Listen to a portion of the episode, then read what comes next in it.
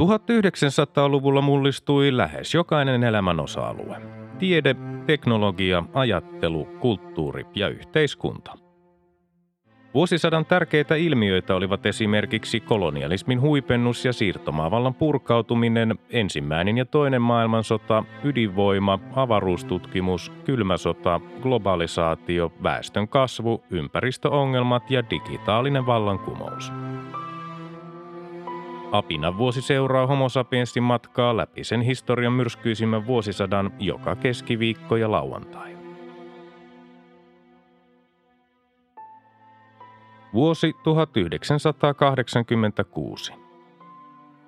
4. heinäkuuta Yhdysvaltain symbolina pidetty New Yorkin sataman suulla oleva vapauden patsas täytti sata vuotta.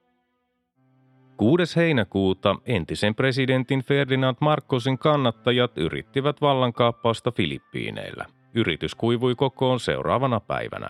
Maanpaossa ollut Marcos kiisti ollensa itse mukana hankkeessa.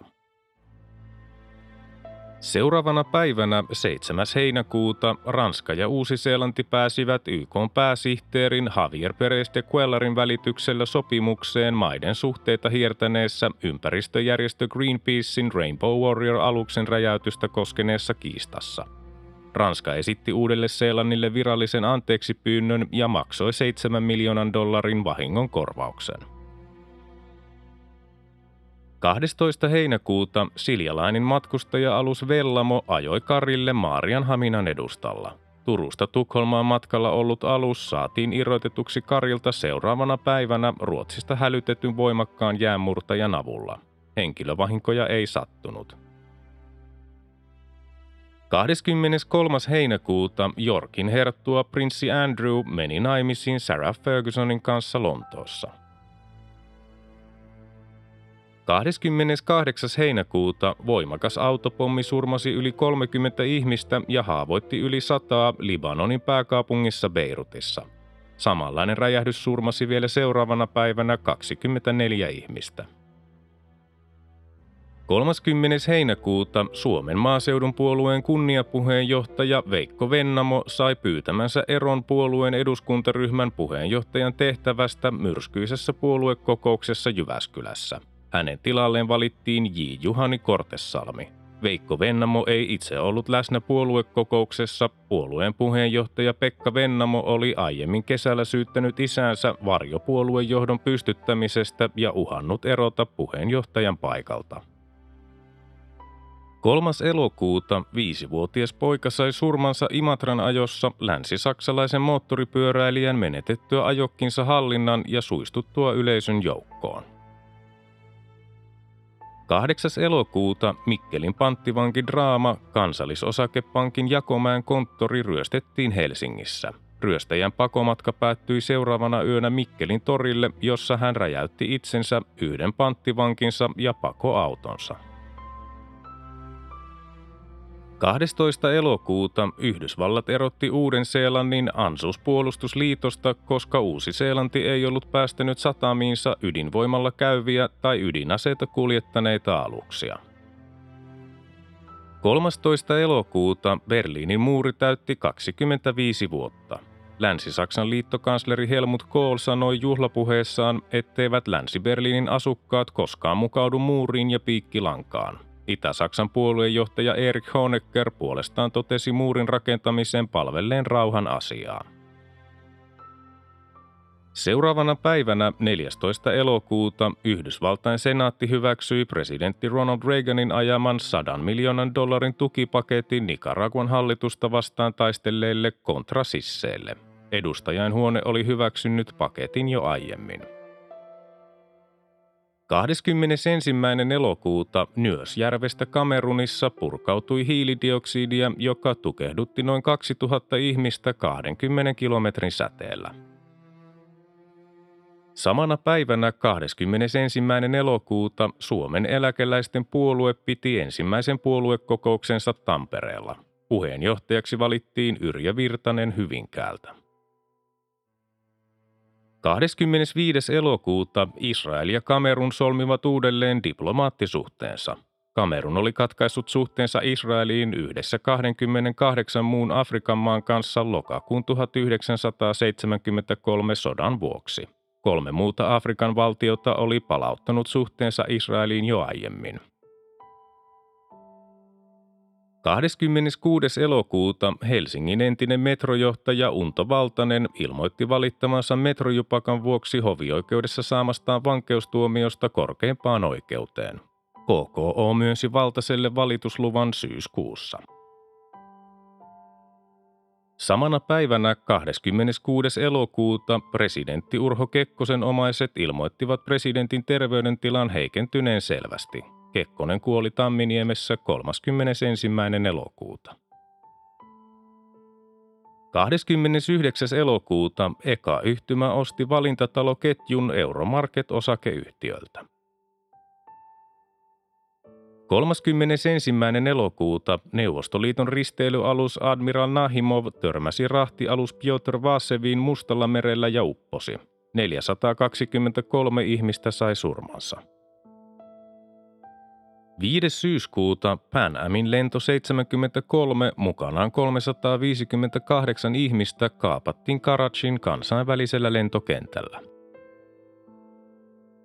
6. syyskuuta Istanbulissa synagogan räjähdyksessä kuoli 21 juutalaista ja kaksi terroristia. Tekijäksi ilmoittautui neljä eri arabijärjestöä. Samana päivänä 6. syyskuuta Chilen presidentti Augusto Pinochet yritettiin murhata maan pääkaupungissa Santiagossa. Iskussa sai surmansa viisi Pinochetin henkivartijaa, mutta Pinochet itse sai vain lieviä vammoja. Hallitus julisti tapauksen vuoksi Santiagon kolmeksi kuukaudeksi piiritystilaan. Pinochetin valtaan noususta tuli 11. syyskuuta kuluneeksi 13 vuotta. 7. syyskuuta Desmond Tutusta tuli Etelä-Afrikan anglikaanikirkon ensimmäinen musta arkkipiispa. Samana päivänä 7. syyskuuta Urho Kekkosen hautajaisiin Helsingissä osallistui arvovieraita 40 maasta. Helsingin tuomiokirkossa pidetyn siunauksen toimitti arkkipiispa John Wikström. 10. syyskuuta Finkino Oy osti Kinosto- ja Savoi-elokuvayhtiöiden koko osakekannan ja enemmistön Adams-filmin osakkeista. Kaupan tuloksena Finkino sai haltuunsa kolmanneksen koko Suomen elokuvateattereista. 11. syyskuuta New Yorkin pörssiromahdus. Dow Jones-indeksi laski yhden päivän aikana 86,6 pistettä, mikä oli siihen mennessä suurin koskaan yhden päivän aikana tapahtunut pudotus. 12. syyskuuta presidentti Mauno Koivisto paheksui julkisesti voimakkain sanoin kenraalimajuri Pentti Syrjän muistelmateoksen Gruppa Finlandia julkaisemista alkuperäisessä muodossaan – Pääesikunta oli jo aiemmin yrittänyt estää teoksen julkaisun, koska sen oli katsottu sisältävän sellaisia Suomen ja Neuvostoliiton suhteisiin liittyviä tietoja, jotka olisi ollut pidettävä salassa. 16. syyskuuta kansanedustaja Kaarina Suonio siirtyi Tampereen apulaiskaupungin johtajaksi vastuualueenaan kulttuuri- ja opetustoimi. Hänen tilalleen eduskuntaan nousi vuoden 1983 vaaleissa eduskunnasta pudonnut Seija Karkinen. 19. syyskuuta kokoomuksen työministeri Urpo Leppäselle esittämä epäluottamuslause kaatui eduskunnassa äänin 100 vastaan 43. Välikysymyksen aiheena oli työministeriölle vuoden 1984 budjetissa varatun määrärahan ylitys lähes kuudella miljoonalla markalla niin sanotun rinteen työllistämismallin kokeilussa. 25. syyskuuta hiihtäjä Juha Mieto vastaanotti hänelle myönnetyn Pierre de Coubertin kunniamitallin YK tiede- ja kulttuurijärjestön Unescon päämajassa Pariisissa – Mitalli myönnettiin rehdistä käytöksestä urheilussa ja Mieto oli mitallin ensimmäinen suomalainen saaja. 27. syyskuuta metalliyhtiö Metallican basisti Cliff Burton kuoli Euroopan kiertueella keikkapussin ajauduttua ojaan, minkä johdosta Burton jäi pussin alle. Yhtiö oli matkustamassa Ruotsista Kööpenhaminaan. 30. syyskuuta Israelin turvallisuuspalvelu Mossad sieppasi ydinteknikko Mordecai Vanunun Roomassa ja kuljetti hänet Israeliin.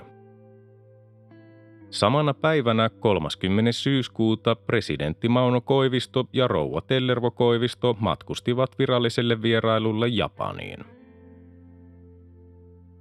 Toinen lokakuuta sotalelujen valmistus, maahantuonti ja myynti Suomessa sovittiin lopetettavaksi vuoden 1987 alusta lukien.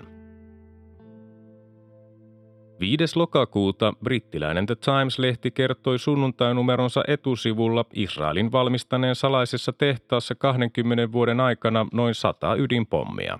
Lehti perusti uutisensa Mordecai Vanunun antamiin tietoihin. Israel kiisti tiedot. 6. lokakuuta neuvostoliittolainen projekti 667A-luokan sukellusvene K219 upposi ohjusosaston tulipalon jälkeen Hatterasin syvänteeseen noin 1000 kilometriä Bermudan itäpuolella. Sukellusveneessä oli 34 ydinkärkeä ja kaksi ydinreaktoria.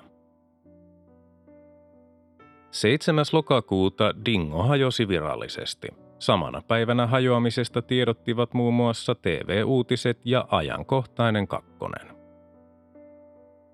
10. lokakuuta 7,5 Richterin maanjäristys surmasi 1500 ihmistä San Salvadorissa. Samana päivänä 10. lokakuuta YK turvallisuusneuvosto ja yleiskokous valitsivat pääsihteeri Javier Perez de Cuelarin yksimielisesti uudelle viisivuotiselle virkakaudelle. Seuraavana päivänä 11. lokakuuta Ronald Reagan ja Mihail Gorbachev tapasivat Reykjavikissa. Huippukokous päättyi tuloksettomana. 15. lokakuuta Taivan lakkautti vuodesta 1949 voimassa olleen sotatilan. 17. lokakuuta kansainvälinen olympiakomitea myönsi vuoden 1992 talvikisat Ranskan Albertvillelle ja kesäkisat Espanjan Barcelonalle. KOK päätti myös, että vuoden 1992 jälkeen kesä- ja talvikisat järjestetään vuorotellen kahden vuoden välein. 19. lokakuuta Mosambikin presidentti Samora Machel sai surmansa lentoonnettomuudessa Etelä-Afrikassa. Onnettomuudessa kuoli kaikkiaan 34 ihmistä. Mosambik syytti Etelä-Afrikkaa onnettomuuden aiheuttamisesta. 21. lokakuuta Marshallin saaret itsenäistyi Yhdysvalloista.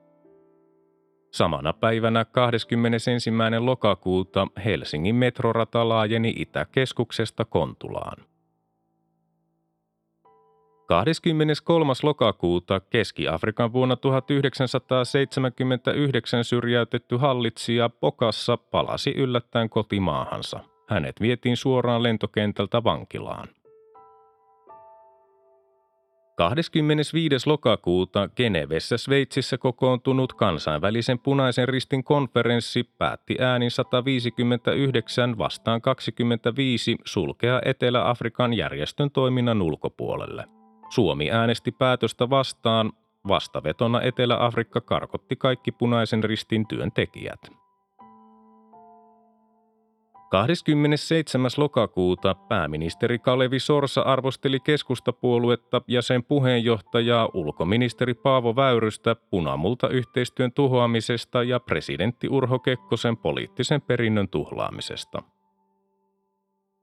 Samana päivänä 27. lokakuuta yhdysvaltalainen Newsweek-aikakausilehti julkaisi Länsi-Saksan liittokanslerin Helmut Kohlin haastattelun, jossa tämä rinnasti Neuvostoliiton puoluejohtajan Mihail Gorbachevin ja Natsi-Saksan propagandaministerin Josef Goebbelsin luonnehtien heitä hyviksi suhdetoiminnan asiantuntijoiksi. Lausunto herätti suurta kohua Euroopassa ja Kohl joutui pyytämään puheitaan anteeksi sekä omalta maaltaan että Neuvostoliitolta. 28. lokakuuta Vapauden patsaan satavuotisjuhlat New York Cityssä. Ensimmäinen marraskuuta Sandos lääkeyhtiön kemian tehtaalla Sveitsissä lähellä Baselia syttyi tulipalo. Reinjokeen valui sammutusvesien mukana noin tuhat kuutiometriä erilaisia myrkkyjä, jotka tappoivat joesta Baselin ja Saksan Karlsruhen kaupunkien väliltä miltei kaiken elollisen. Parikymmentä tehtaan työntekijää hakeutui sairaalahoitoon. 3. marraskuuta Mikronesia itsenäistyi Yhdysvalloista. Samana päivänä 3. marraskuuta Iran kontraskandaali libanonilainen lehti Ash-Shiraa paljasti Yhdysvaltaan myyneen aseita Iraniin vapauttaakseen seitsemän yhdysvaltalaista panttivankia Libanonissa. Samana päivänä 3. marraskuuta Mosambikia hallinneen Frelimo-puolueen keskuskomitea valitsi maan uudeksi presidentiksi ulkoministeri Joakim Chisanon. 5. marraskuuta Helsingin uuden oopperatalon rakennustyöt käynnistyivät. Alkuräjäytyksen laukaisi opetusministeri Gustav Björkstrand. Talon arvioitiin valmistuvan vuonna 1990. Seuraavana päivänä 6. marraskuuta kirkolliskokous päätti avata pappisviran naisille äänin 87 vastaan 21, mikä merkitsi muutosta kirkkolakiin. Lainmuutoksen päätettiin tulevan voimaan aikaisintaan vuoden 1988 alussa. Naispappeutta vastustanut Oulun hiippakunnan piispa Olavi Rimpiläinen poistui kokouksesta kesken kaiken. 9. marraskuuta Israelin hallitus ilmoitti ydinteknikko Mordecai Vanunun olevan vangittuna Israelissa – 11. marraskuuta Sperry Rand ja Burroughs fuusioituivat luoden Unisysin maailman toiseksi suurimman tietotekniikka-alan yhtiön. 12. marraskuuta ulkoministeriön alivaltiosihteeri Martti Ahtisaari nimitettiin YK hallintoasioiden alipääsihteeriksi vuoden 1987 alusta lukien. 16. marraskuuta kokoomus piti puoluekokouksensa Joensuussa. Pankinjohtaja Harri Holkeri valittiin puolueen presidenttiehdokkaaksi vuoden 1988 presidentin vaaliin. Puheenjohtaja Ilkka Suominen syytti puheessaan hallitusta toimintakyvyttömäksi sekä pyysi presidentti Mauno Koivistoa hajottamaan eduskunnan ja määräämään uudet vaalit jo helmikuuksi 1987.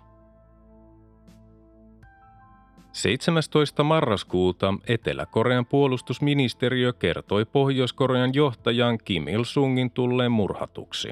Seuraavana päivänä Kim Il-sung esiintyi itse Pohjois-Korean televisiossa ja kumosi huhun. 25. marraskuuta Yhdysvaltain oikeusministeri Edwin Meese paljasti asemyynnistä saatujen varojen menneen kontrasisseille Nicaraguassa. 26. marraskuuta Arolan junaturma Kuhmon Härmän kylässä. 27. marraskuuta Dagens Nyheter kertoi ruotsalaisen liikemiehen välittäneen eurooppalaisista valtioista peräisin olleita aseita ja ammuksia Iraniin vastoin Ruotsin lakeja, jotka kielsivät aseiden viennin sotaa käyviin maihin. Myös suomalaisen Forssit ja ruotsalaisen Bofors-tehtaan kerrottiin sekaantuneen juttuun. 28. marraskuuta ydinteknikko Mordecai Vanunulle luettiin israelilaisessa tuomioistuimessa syytteet vakoilusta, valtiosalaisuuksien paljastamisesta viholliselle ja maanpetoksesta. 29. marraskuuta hiihtäjä Marjo Matikainen valittiin suomalaisten urheilutoimittajien äänestyksessä vuoden parhaaksi urheilijaksi. Seuraavana päivänä 30. marraskuuta Pietarsaaren maaseurakunnan kivikirkko vihittiin uudelleen käyttöön. Kirkko oli vaurioitunut heinäkuussa 1985 sattuneessa tulipalossa. Ensimmäinen joulukuuta Oy Kolmos-televisio AB aloitti ohjelmatoiminnan. Samana päivänä ensimmäinen joulukuuta Suomen Pankki laski liikkeelle uudistetut 50 ja 100 markan setelit sekä kokonaan uuden 1000 markan setelin. Toinen joulukuuta SKDLn kansanedustaja ja eduskuntaryhmän puheenjohtaja sekä entinen ministeri Veikko Saarto siirtyi kansaneläkelaitoksen johtajaksi ja erosi eduskunnasta. Uudeksi kansanedustajaksi tuli vuoden 1983 vaaleissa pudonnut toimitsija Pauli Uitto ja uudeksi eduskuntaryhmän puheenjohtajaksi Lauha Männistö. 6. joulukuuta erikoispikajuna 57 Lapponia suistui raiteelta Lapualla. 7. joulukuuta näyttelijä Kristiina Halkola valittiin demokraattisen vaihtoehdon puheenjohtajaksi. Hänestä tuli Suomen ensimmäinen naispuoluejohtaja. Puoluekokous antoi julkilausuman, jonka mukaan Deva ei ollut päässyt riittävästi esille tiedotusvälineissä. 8. joulukuuta oikeuskansleri Jorma S. Aalto vapautti Johannes Virolaisen lopullisesti lahjusepäilyistä. 16. joulukuuta eduskunta hyväksyi koskiensuojelulain sekä samalla keskustapuolueen ponsiehdotuksen, jossa hallitusta kehotettiin tutkimaan mahdollisuuksia Kollajan altaan rakentamiseksi Iijokeen sekä Allas-hankkeen vaikutuksia alueen työllisyyteen. 17. joulukuuta Alma-Atassa Kazakstanissa alkoivat kolmipäiväiset levottomuudet Kremlin nimitettyä Venäjältä kotoisin olleen Gennadi Kolbinin tasavallan johtoon Din Muhammed Kunajevin tilalle. 19. joulukuuta Neuvostoliiton korkein neuvosto päätti sallia maan tunnetuimman toisin ajattelijan ydinfyysikko Andrei Saharovin ja hänen puolisonsa Jelena Bonnerin paluun sisäisestä maanpaosta Gorkin kaupungista Moskovaan. Saharov ja Bonner saapuivat Moskovaan 23. joulukuuta ja vaativat kaikkien mielipidevankien vapauttamista Neuvostoliiton vankiloista. 22. joulukuuta Helsingin kaupungin uusi pääkirjasto avattiin Pasilassa. Samana päivänä 22. joulukuuta Helsingin raastuvan oikeus julisti laittomaksi SKPn edustajakokouksen päätöksen, jolla kahdeksan puolueen vähemmistön hallitsemaa piirijärjestöä oli erotettu puolueesta keväällä 1985. Seuraavana päivänä 23. joulukuuta Bert Rutonin suunnittelema lentokone Voyager pilotteinaan Dick Ruton ja Gina Jaeger laskeutui ensimmäiseltä välilaskuttomalta ja tankkauksettomalta maailman ympärilennolta. 28. joulukuuta salainen oikeudenkäynti ydinteknikko Mordecai Vanunua vastaan alkoi Israelin pääkaupungissa Jerusalemissa. 31. joulukuuta hovioikeuden neuvos Paavo Nikula nimitettiin Suomen ensimmäiseksi tasa-arvovaltuutetuksi. Hänen tärkeimmäksi tehtäväkseen tuli valvoa vuoden 1987 alusta voimaan astuvan tasa-arvolain toteutumista. Nikula oli toiminut oikeusministerinä Kalevi Sorsan toisessa hallituksessa vuosina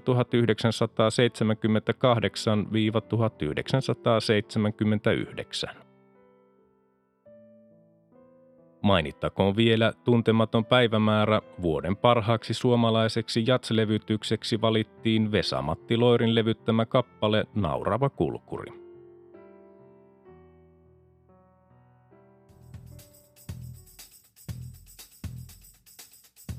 Tämä oli Apina vuosi. Homo sapiensin seikkailut jatkuvat taas seuraavassa jaksossa. Liitytään mukaan.